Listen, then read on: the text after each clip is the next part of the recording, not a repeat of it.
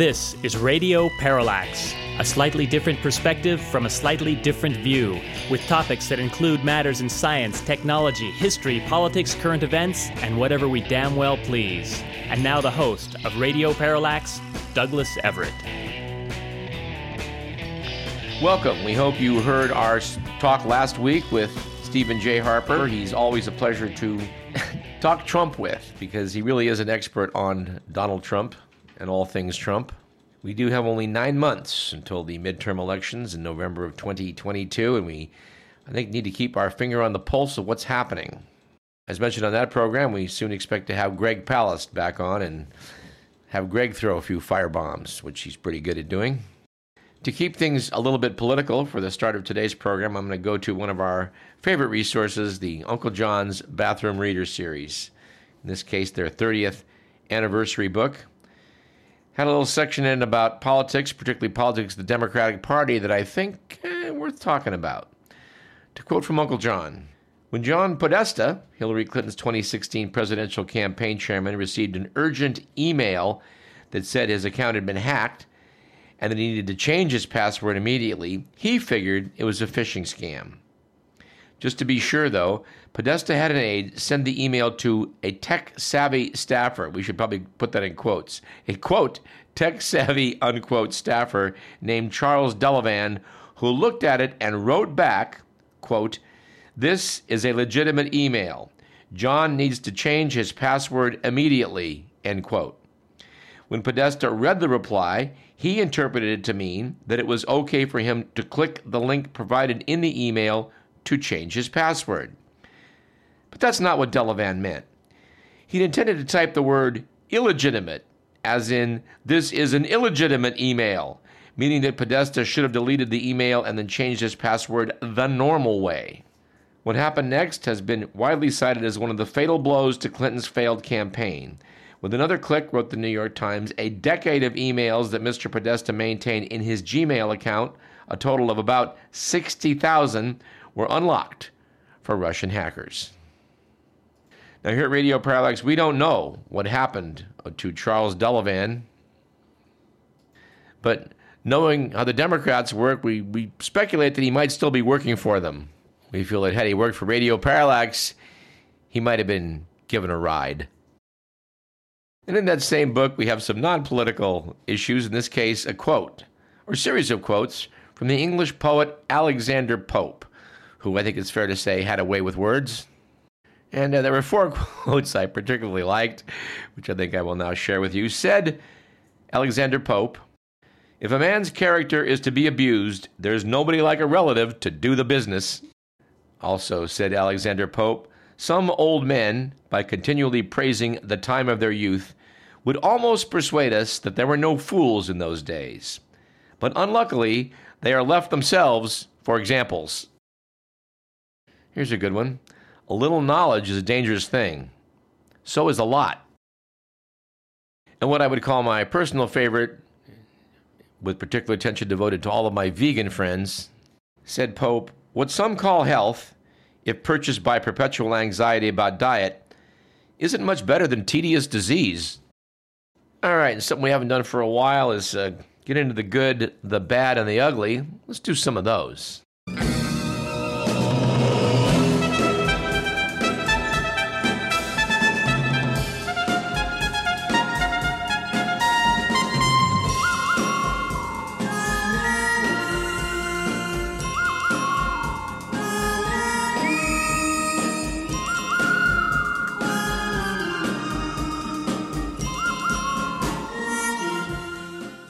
We will be referencing, in this case, the Good Week 4, Bad Week 4 selections of The Week magazine.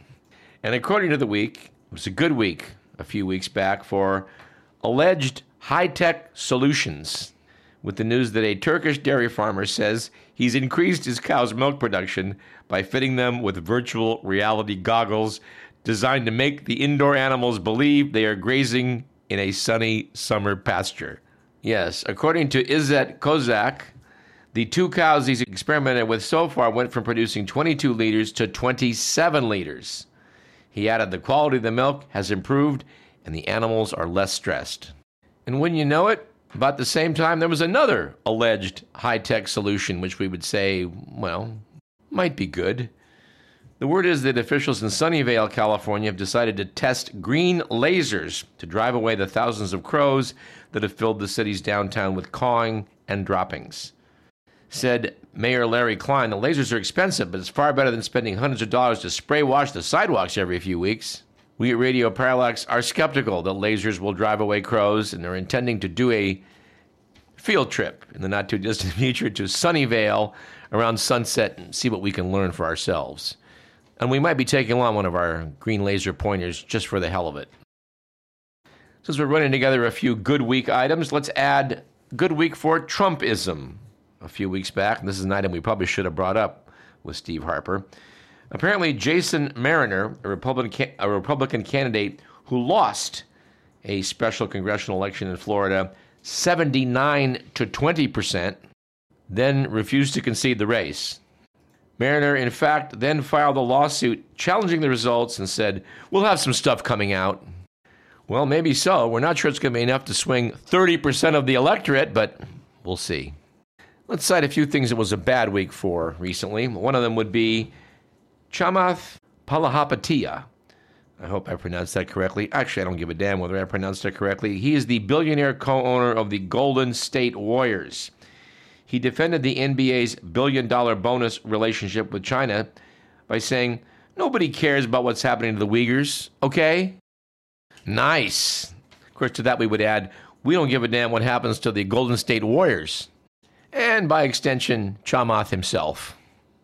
And this last couple weeks were bad weeks for Whoopi Goldberg, who was suspended from ABC's The View two weeks after the comedian said the Holocaust was not about race, explaining the Jews and Nazis were, quote, two white groups of people, unquote, fighting each other.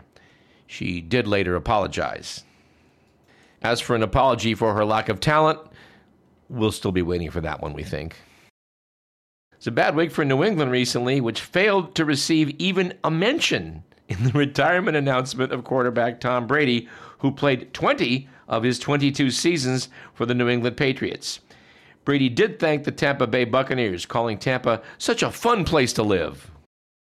And it was a bad week a couple weeks back for making distinctions with the news that Senate Majority Leader Mitch McConnell told reporters that if you look at the statistics, African American voters are voting in just as high a percentage as Americans.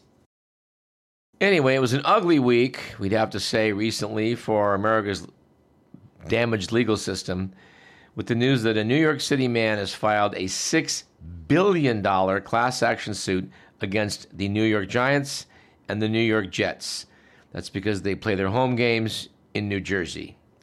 Abdiel Suero claims that because the two NFL franchises have been sharing a stadium in East Rutherford, New Jersey since 1984, millions of New York football fans have suffered mental and emotional damage, including depression, sadness, and anxiety.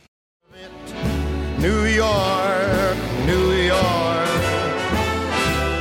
I want to wake up in a city that doesn't sleep and find I'm king of the hill, top of the heap. These little town blues are melting away. And we have to say it was an ugly week recently for trying to work the bureaucracy with the news that two men in Carlow, Ireland, got arrested after they carried a dead man into the post office in an effort to collect his pension. Apparently, one had inquired about collecting a third party's pension and was told the recipient had to be present. So he returned with a friend who helped him prop up pension recipient Peadar Doyle in a chair. But the staff noticed that Doyle wasn't responsive. The pair then fled, leaving the body behind. They later told police Doyle was alive when they left the house. Said Carlow Mayor Ken Murnane, it's mind boggling. It's like a Hitchcock movie. Reminds me of that humorous line from, uh, I can't remember which author it was, but he'd written a book in defense of the kind of people that get injured in a house fire due to their smoking by saying, The bed was on fire when I got into it. And finally, it was an ugly week for labor saving devices with the news that a Roomba robot vacuum cleaner escaped from a hotel in England and spent a full day at large in the outdoors. It was eventually located under a hedge. Hotel officials said the device is now back with the rest of its robot vacuum family. Anyway, geez, here's another quote I should have used on in our talk with, with Stephen Harper. A meme got sent out a while back that kind of tickled me. It said, It always cracks me up when the left is referred to as radical. Like the left is running around carrying assault rifles, denying science, and not accepting the results of an election. And here's a headline that got my attention. We talked on this program some weeks back about how apparently there are more wrinkles to how it is the process of evolution takes place. In years past, we talked about ep- how epigenetics, the fact that certain proteins that turn genes off or on, can be passed along in their switched off or on position, meaning to some degree that what an organism experiences during its lifetime has an effect on subsequent generations. As you probably remember from high school biology, that was Lamarckian evolution, and it appears to have some merit. Wow. And we further complicated the picture by noting that apparently genes can slip from species to species, meaning it's not just natural selection that's influencing evolution, but when people talk about species transfer, they're usually talking about you know, one bacterium to another, or perhaps one one celled organism to another. Although it's now been learned that, yeah, one plant can share genes with others. What no one has seen up till now is that plants apparently can cross over from the plant kingdom to the animal kingdom and put genes into animals. According to New Scientist magazine, in an article by Jake Buehler, Whiteflies appear to have taken the saying, you are what you eat, somewhat literally. New research suggests that these tiny herbivorous these tiny herbivorous insects have incorporated dozens of genes from plants into their own genome. This volume of genes jumping from plant to animal far exceeds what was previously known in insects and may lead to new ways to control this major pest of fruit and vegetable crops. When DNA is passed between separate branches in the tree of life, it's called horizontal gene transfer. It's mainly known to occur between different species of bacteria or between bacteria and eukaryotic organisms, those with cells containing membranes like you and me, also plants, also fungi. But in March of last year, researchers reported the first known case of plant to animal horizontal gene transfer in silverleaf whiteflies. I don't know. I, I find this to be rather astonishing and um, look forward to seeing more research in this area. According to researchers, they found 50 different plant genes that the white flies had acquired in 24 independent transfer events. How they know it was 24, I'm not sure, but these guys are pretty smart. We await a more complete explanation of how this takes place. The fact that it does take place at all is pretty jaw dropping. Anyway, on our last show, we made some passing mention to an article that appeared in the New York Times by Ezra Klein about how the Democratic Party is sleepwalking its way into catastrophe. This is worth mentioning again, I think. Klein cited David Shor, described as a 30 year old data savant, who, as an advisor to the Obama campaign, famously predicted the 2012 popular vote to within a tenth of a percentage point. He's been terrifying Democratic donors and leaders in recent weeks with a nightmarish vision of their future. Not only are Democrats likely to lose the House and the Senate in next year's midterms, Shor warns, but it could also be a decade before the party again controls Congress thanks to the mass defection of working class voters without college educations, both white and non white, to the Republican Party. These voters are concentrated in rural, low population states that the Senate notoriously overrepresents, meaning the Democrats could win 51% of the popular vote in 2024 and end up with 43 Senate seats.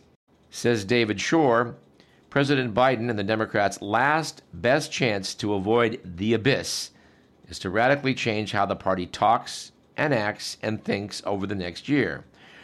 Rather than let young, white, college educated progressives drive a culture war agenda on race, immigration, social justice, and identity politics, he says, Democrats should fo- focus their messaging on worker friendly, bread and butter policies such as child tax credits and lower prescription drug prices. These notions are producing some backlash from more liberal elements of the Democratic Party.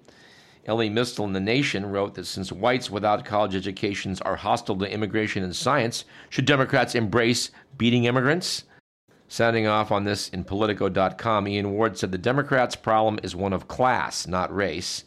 The party itself is dominated by privileged college kids who are far to the left of the median Democratic voter. The result? Asinine, politically toxic calls to, quote, defund the police, unquote, and end all border enforcement. Ross Douthat in the New York Times said, Don't forget birthing people and Latinx. These grad school coinages from the great awakening alarm real world mothers and Latinos and Latinas. Until ongoing demographic changes give them a majority, Democrats can buy crucial time with working class voters just by denouncing the excesses of the progressive clerisy. Until ongoing demographic changes gives them a majority, Democrats can buy crucial time with working class voters just by denouncing the excesses of the progressives. Now, it is kind of interesting that woke in the last few months has become somewhat pejorative, and uh, we think it should be on this program. And I don't know how you could not think that when you run across an item like this, which we may have reported on the show before, but we need to report on it again. A few months back, progressives in California got the state to adopt a law requiring large department stores to display toys and other kids' products in gender neutral ways. The toy law, which doesn't take effect until 2024, mandates that stores with at least 500 employees display a reasonable selection of toys and other childcare products in a gender neutral section, regardless of whether they've been traditionally marketed for either girls or boys. Democratic Assemblyman Evan Low said he was inspired to author this crackpot bill after a staffer's young daughter asked her mother why some items at the store seemed off limits to her because she's a girl. I mean, what can you say to the item we reported on just about a year ago regarding the San Francisco Board of Education, how they voted 6 to 1 in February of last year to rename 44 schools honoring Abraham Lincoln, George Washington, sitting California Senator Dianne Feinstein, and other prominent figures, accusing them of racism or sexism. George Washington, Thomas Jefferson, and James Madison were all marked for removal for their ownership of slaves, while Abraham Lincoln, the, the man who produced the Emancipation Proclamation, was faulted for his role in the execution of 38 Native Americans in the Dakota War in 1862. I don't know. In 1862, as the president, I'm pretty sure he wasn't pulling the trigger on any people out in the plains at that time.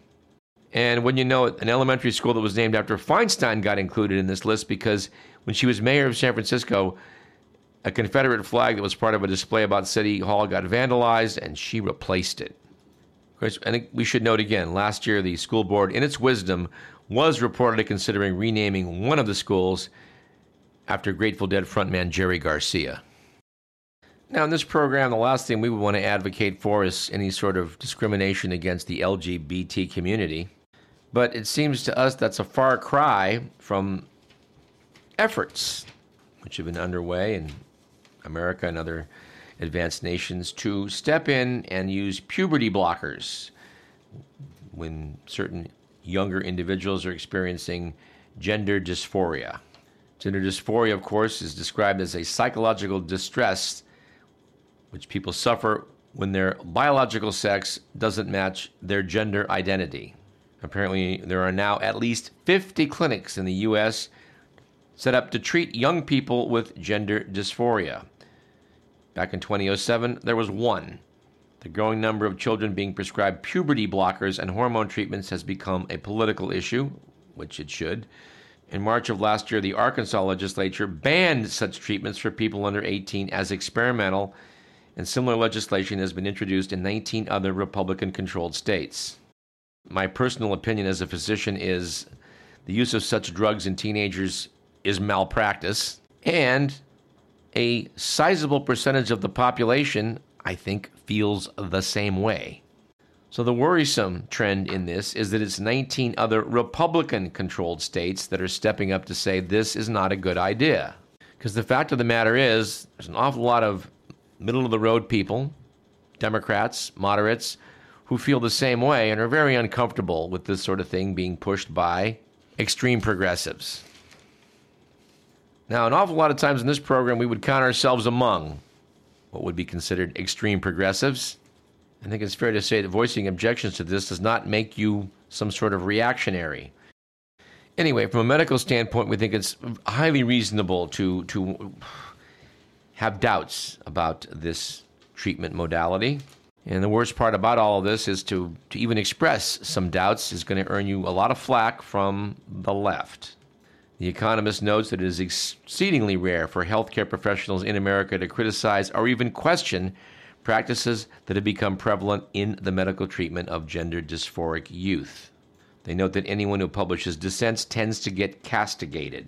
Back in 2018, Lisa Littman, a researcher, was hounded and lost her job as a consultant after coining the term rapid onset gender dysphoria, ROGD, to describe the social contagion of trans identification among teens, mostly girls. But even advocates for the treatment have acknowledged the existence of this ROGD. A plastic surgeon who works on sex change operations admitted that there probably are people who are influenced by social contagion. The surgeon said, Yeah, there's a little bit of that's cool. Yeah, I want to kind of do that too. We talked in this program years ago about the bathroom wars that took place when Barack Obama was president. Remember when North Carolina passed a law that people who are biologically men couldn't use the ladies' room? And those on the left compared it to the civil rights movement? Well, all that controversy is still with us. Between 2016 and 2019, the University of Pennsylvania's men's swimming team featured Will Thomas, who was an average swimmer. But now, as a trans woman named Leah, he's competing on the women's team and has been smashing records at every turn, becoming the fastest, quote, female, unquote, swimmer in the nation. And I'm sorry if you object to my use of quotes there, but I'm sorry, I'm a biology major. You cannot biologically deny that Will Thomas, now known as Leah Thomas, has much larger muscles and other physical advantages because he went through puberty as a male. Of course, I guess if maybe he'd gotten some puberty blockers, it'd be a different story. Anyway, suffice it to say that, you know, if, if, if the Democratic Party is going to embrace human rights from this perspective, they're going to run into some problems. Megan McArdle, writing in the Washington Post, said regarding the case of Leah Thomas acceptance is one thing, but in sports, there's a sound biological reason for women to have their own competitions. Research has shown that going through puberty as a male gives competitors a 6 to 10% advantage in sports like swimming and track. That advantage makes Thomas, who was pretty good as a male swimmer, a superstar among women and maybe an Olympian. Andrew Sullivan, who has a Substack newsletter, said maximal inclusion of trans people in society should be a moral duty but it's absurd to claim that people are transphobic bigots if they don't accept activist claims that sex and gender are purely subjective and malleable with no connection to biology. To believe biological gender differences exist is not hate, it's just sanity. Anyway, are we skating out into some thin ice when it comes to some political uh, opinions here? I, I don't think so. The thing is, my even bringing this up is going to make some of you kind of nervous because the woke people are going to jump all over you if you raise these issues. Anyway, let's let's close off with some musings about how it is we'd all like to see a better society, a more equitable society. It's become crystal clear in recent years that income disparities are increasing in America thanks to the fact that some uber rich are getting uber richer. A lot of folks of the Bernie Sanders mode think we should go in there and fix this by taxing them more, but truth of the matter is, a lot of these folks are not getting an income. They're doing it all through stock manipulations, and then they borrow money against the value of their stock prices. These people are very clever. And writing about their cleverness is Peter S. Goodman, who has a new book titled Davos Man How the Billionaires Devoured the World.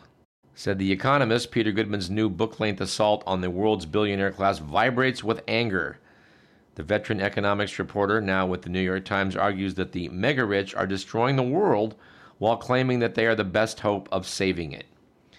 He spotlights a handful of celebrated modern moguls to prove his point.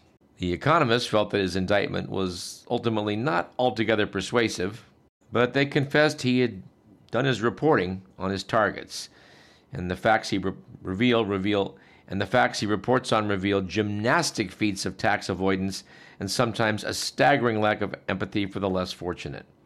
Along the way, he also destroys the myth that everyone benefits when the richest get richer. Rupert Murdoch's Wall Street Journal was even a little more critical of the book. They note that the idea of a Davos man is a type that predates Peter Goodman. On the simplest level, the label refers to the type of billionaire who flies to the Swiss Alps each winter to attend the World Economic Forum and join other billionaires in chatting about global concerns. But Goodman's Davos man is worse. He's a shape shifting bogeyman who'd be terrifying if he existed, according to the Wall Street Journal. Well, I, I got news for them. I mean, the guy does, these people do exist. The Wall Street Journal claimed that Goodman's critique is so relentless and one sided that the reader can't help feeling a touch of sympathy for these masters of the universe. Well, maybe. In NPR.org, Michael Schaub said, Well, except that the anger is warranted. Goodman devotes the book's second half to documenting how the ultra rich use the COVID 19 pandemic to enrich themselves even more, including by securing enormous tax breaks and government payouts. He notes that the book isn't likely to change the minds of the most hardcore defenders of our current economic system, but it's not meant for them.